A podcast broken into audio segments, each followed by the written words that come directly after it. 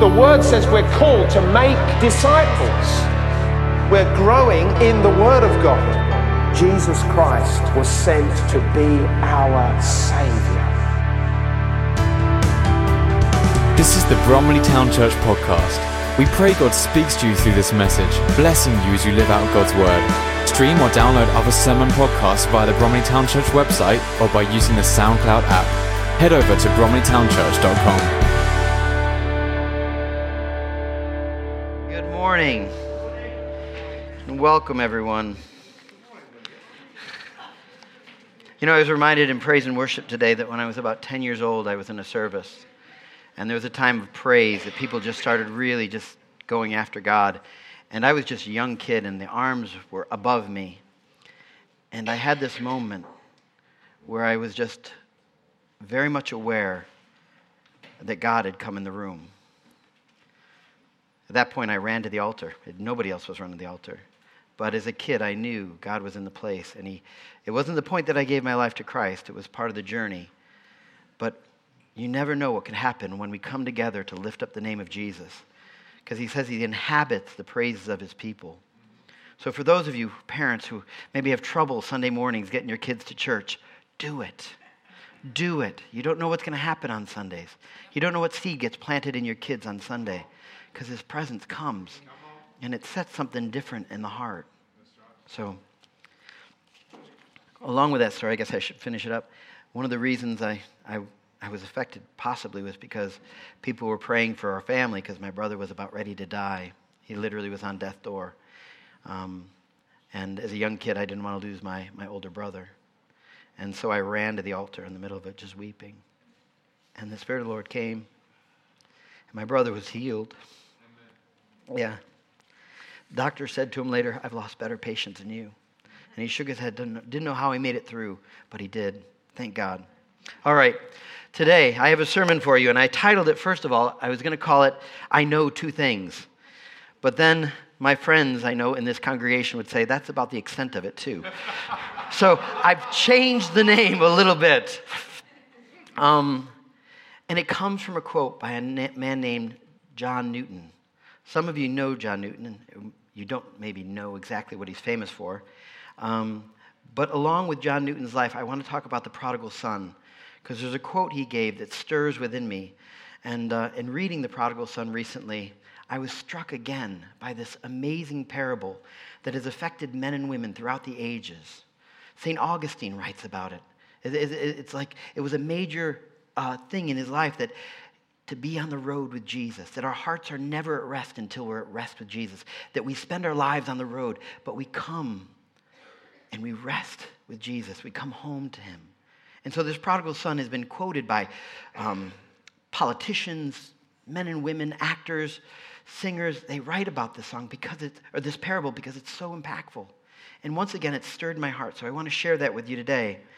But John Newton was an Englishman, a lot of great English men and women, who was born in 1725. When he was grown, he became a captain of a ship and he was involved in at least three trips across the Atlantic, taking slaves from Sierra Leone to the Americas. He witnessed the horrors and participated in the horrors of the slave trade. Later, he became a surveyor of the tide, which is a title I'd never heard of before. But in Liverpool, he worked at the docks there, and he once again saw the horrors of the slave trade. At the age of 23, he became an evangelical Christian. He'd actually even heard the preaching of John Whitfield. At age 48, 25 years later, he penned these famous words Amazing grace, how sweet the sound that saved a wretch like me.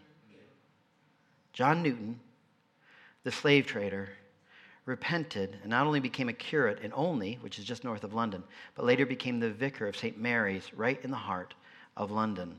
Still standing here in London, okay? He actually grew up on Red Lion Street, okay? But this is a church that he became, um, I forget his exact title there, but he was, he was installed there. And it's also the place where William Wilberforce Force worshipped, Okay? It's still in London. You can go see it today. Um, but he penned these words, Amazing Grace, but he penned many other words too. He was very influential in his day and a very humble man because of the, the actions he'd been involved in in his youth. At the age of 63, he wrote a pamphlet that had a great impact on the government, where he recounted the horrors of both the horrors that he participated in and witnessed.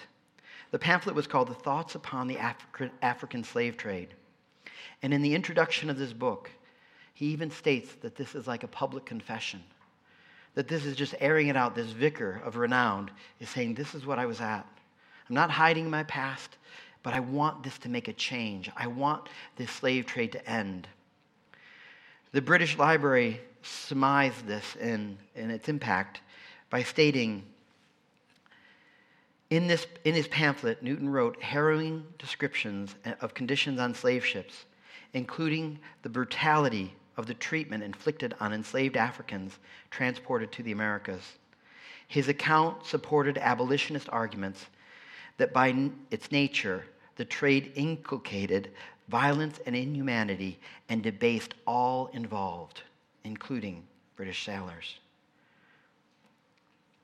his testimony, his witness, was brought before every MP in government.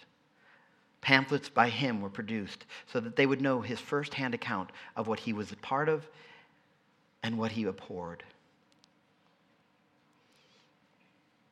Newton later stated, It will always be a subject of humiliating reflection to me that I was once an active instrument in a business at which my heart now shudders. He felt horrible about what had taken place and what he'd participated in. But this is a quote that stirs within me. It's not part of the Amazing Grace song, but it certainly is the same vein of thought. He said this in his older years Although my memory is fading, I remember two things very clearly. I am a great sinner, and Christ is a great Savior. I'll read that again. I remember two things very clearly. I am a great sinner, and Christ is a great Savior. I think what's profound here, or one of the profound natures of things within this quote, is he doesn't say, I am a great sinner, but Christ is a great Savior. He doesn't say, I am a great sinner, however, Christ is a great Savior. He's holding both of them up at the same time. I'm a great sinner, and Christ is a great Savior.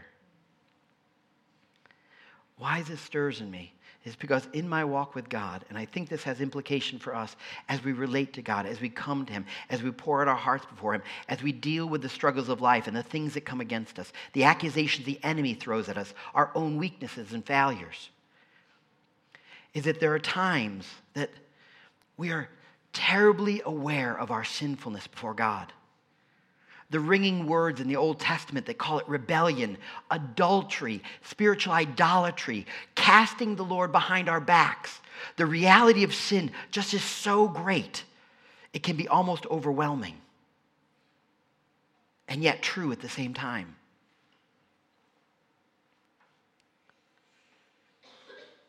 And the Lord sometimes lead us, leads us into those places where it's really lifted high.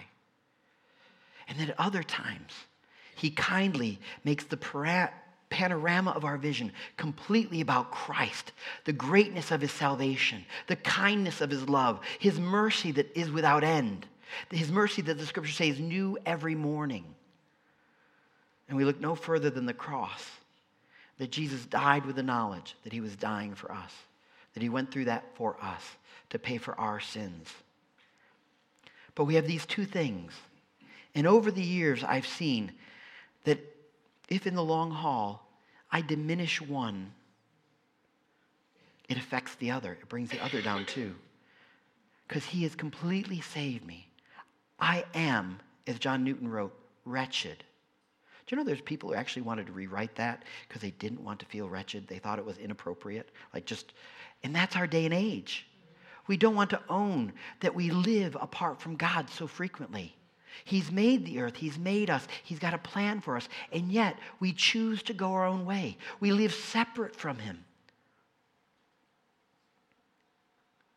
And yet again, when we hold up sin, as wicked as it is, a rejecting of God in his position, his rightful position, and then we acknowledge that Jesus died even for the wickedness that would turn our backs on him, we exalt Christ up. And the two can be held up. We don't have to hide our sin. We don't have to pretend we're better than everybody else who hasn't repented. We have to own that we are just the same apart from Christ. Apart from Christ, we can do no good thing. And to own both is the balance I believe we need. And I think John Newton had that.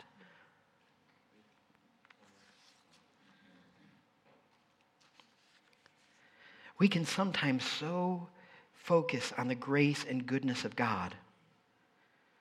And if we just listen to messages and we just don't pray and we don't connect with God, we can literally come to a place where we treat sin like, okay, Jesus took care of it. Eh. And yet the scripture says, confess your sins to one another that you may be healed.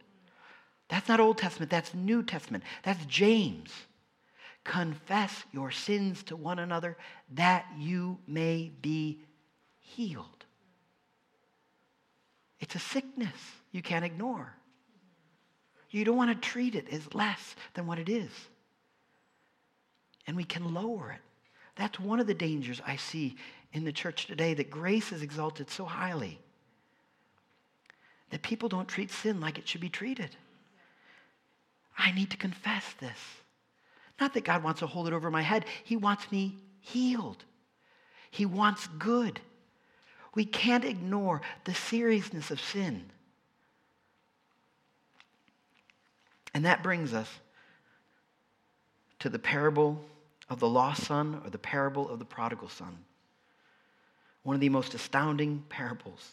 It should shock us as it did the people in the day. I've, I've read that this was utterly shocking. Luke chapter 15, verse 11, and I'm just going to read up to 24. Jesus continued. Let me preface this.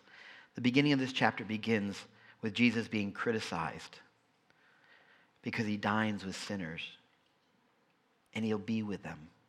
Like he's being attacked for this, that he has compassion on those who are um, outside the graces of the religious institutions of that day. He's hanging out with people who are just outside, outsiders. Jesus continued there was a man who had two sons. The younger one said to his father, Father, give me my share of the estate. So he divided his property between them. Not long after that, the younger son got together all he had. He collects it and he sets off for a distant country, and there squandered his wealth in wild living. After he spent everything, there was a severe famine in that whole country and he began to be in need. So he went and hired himself out to a citizen of that country, who sent him to the fields to feed pigs. He longed to fill his stomach with the pods that the pigs were eating, but no one gave him anything. When he came to his senses, he said, How many of my father's hired servants have food to spare? And here I am, starving to death.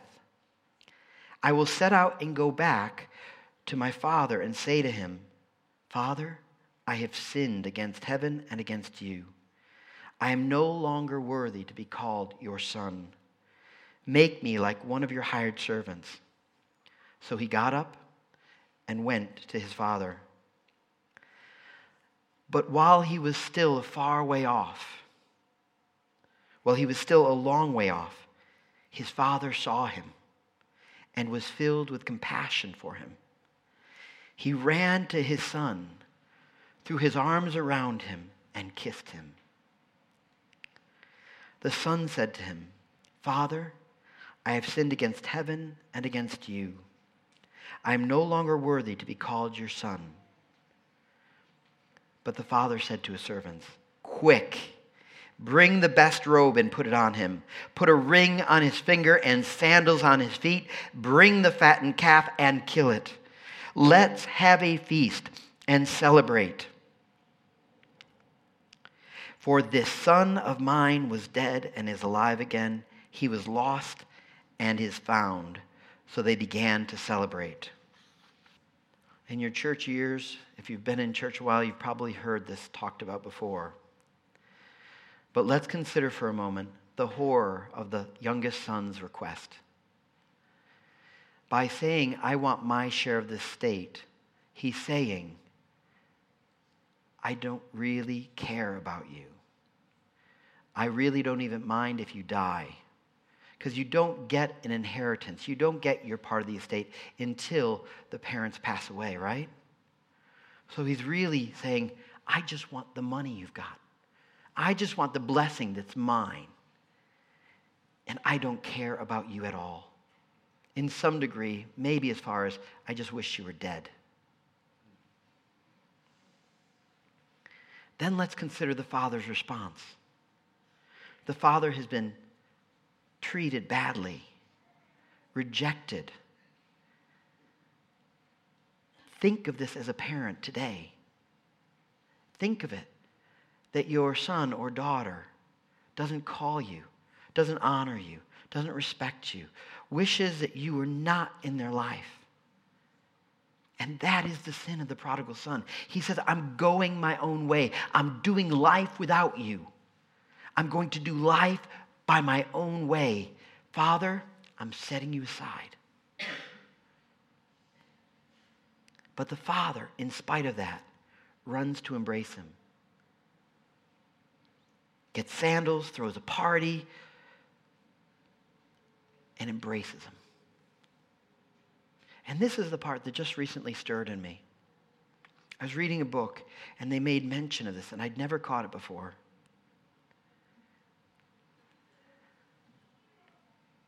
Let's consider for a moment the son's repentance. In my, our mind, I think over the years, I thought, the son is, I love you, Dad. I'm so sorry I was away. I should have never done it. That's not the story. The story is a shallow, empty repentance that has none of the meat that we think he should have. It simply is a man looking at a pig trough saying, Forgive me if I offend you. But in reality, it's life sucks. I could do better somewhere else. Everything I've chased is empty and meaningless. This stinks. My father's got something better. It's not, I love my dad. It's not, oh, I miss my dad. He comes home looking for a meal and a job. Painful. Parents, can you imagine receiving a son or daughter back home like that? There's nothing in here that says, Dad, I love you. I'm so sorry. Well, he did say sorry. I've sinned against heaven and against you. But there's none, Dad, I really love you. It's not there. And yet, this sinfulness, this inability to see the love of his Father still, only magnifies the tremendous love of the Father. He doesn't stop the party. He doesn't stop from embracing him, even though the repentance is so low.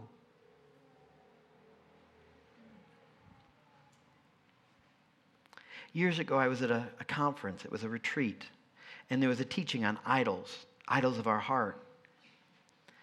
And a, and a hardworking businessman came up to me and he said, You know, I just have to say this.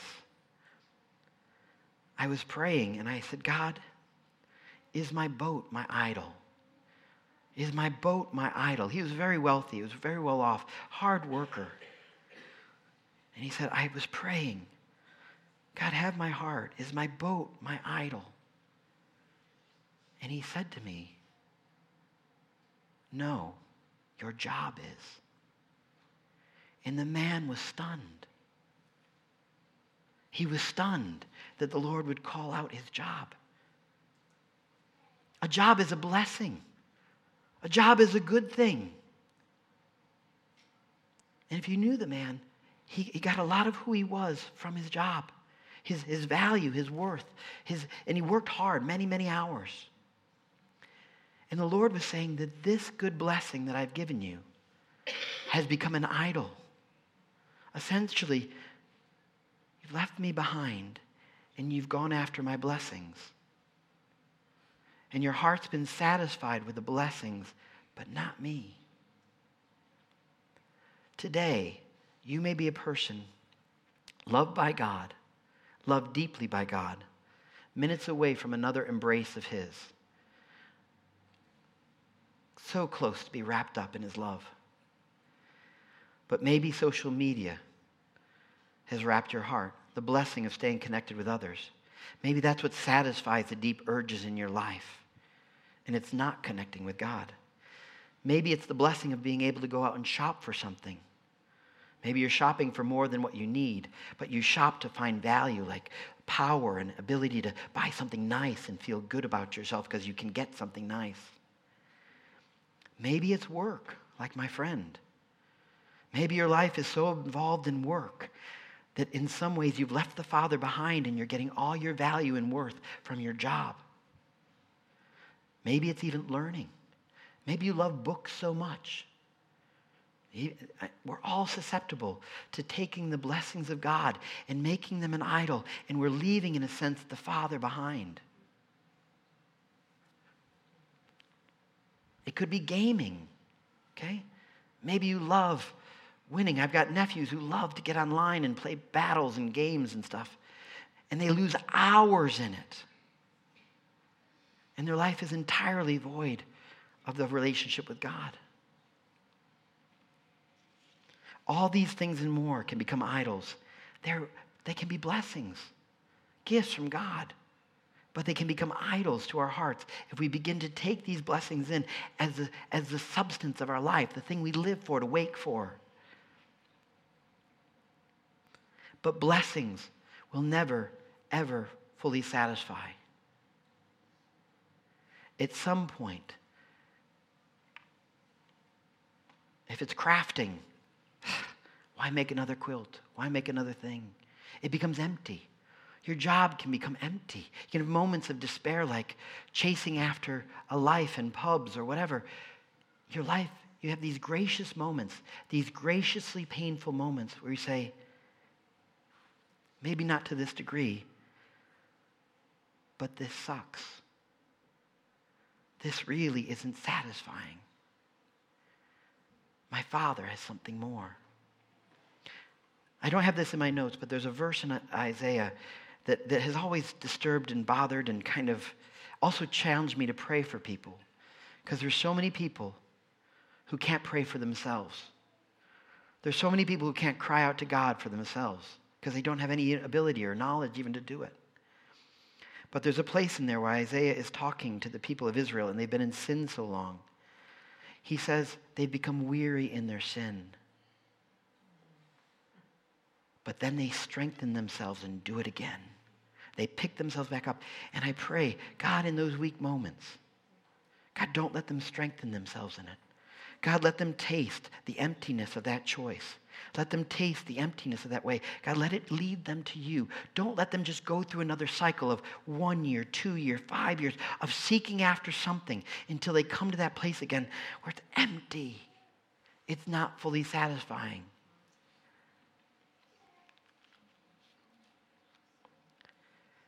Just like the prodigal son, God has something better for all of you. But we do have to come to him. And your repentance doesn't have to be overwhelming with emotion.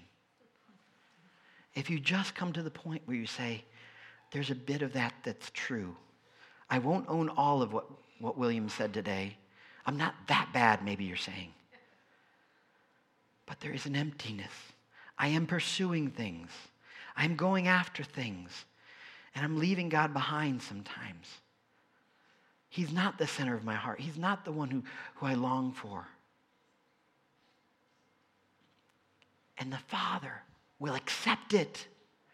The Father accepts empty, hollow repentance that we as parents would never, ever accept because His love is so higher and greater than ours. Maybe it's because He knows we won't feel the love back until He loves us first.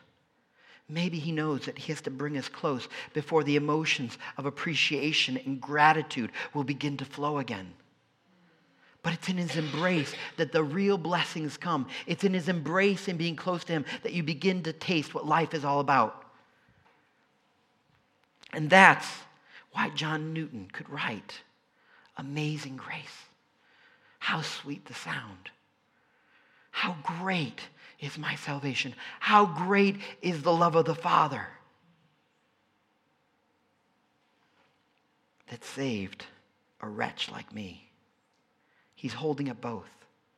We don't have to pretend we're perfect. We don't have to pretend that every, every day is going to be great, that we're perfect and we're, we're always seeking God. We don't have to play that game. We don't have to compare ourselves with others and say, well, I'm not at least like them. No, they're all traps of the enemy. The scriptures warn us of comparing ourselves to one another. Run to the Father, even if there's no emotion. God, I want to be closer to you. God, I desire to be closer to you. Interestingly, the history of Amazing Grace was written in the town of Olney, just north of London, where he was a curate. And it was a sermon. This was meant to accompany a sermon that was based on 1 Chronicles 17, 16 through 17. But I'll just tell you the context of it. David has come into the kingdom, and the Lord begins to make covenant with him. Covenant is no small thing in that culture in that time. It's basically saying, we're partnering together. We're together in this, not a contract. We're together. We're binding ourselves together. God Almighty was binding himself to David and saying, David, your family line will forever be on the throne. There will always be a king and he just speaks blessing over, over David. And David is dumbstruck. David says words like, Is this your normal way with people? Is this really who you are? That you would pour out so much blessing upon me, just me? Who am I and who's my father's house? That you would speak such words over me. I tell you, Jesus speaks words over you. My beloved, my son, my daughter, come near. Come near with any type of repentance you can offer, any thought that you want to be closer, and I will bring you in. I have a covenant of love to pour over you. I will partner with you. I will be yours and you will be mine. I can wash away the past and make you new the same covenant, a better covenant, Jesus is offering to you. For whosoever will call upon the name of the Lord, whosoever is you, whosoever calls upon the name of the Lord will be saved. I encourage you in this song to lift up the name of Jesus and to acknowledge any shortcomings. And let's see what God does. Thank you for listening to this message from Bromley Town Church. You are always welcome to visit us on a Sunday morning or join us again for more messages here online. You can also stay connected with us at www.bromleytownchurch.com.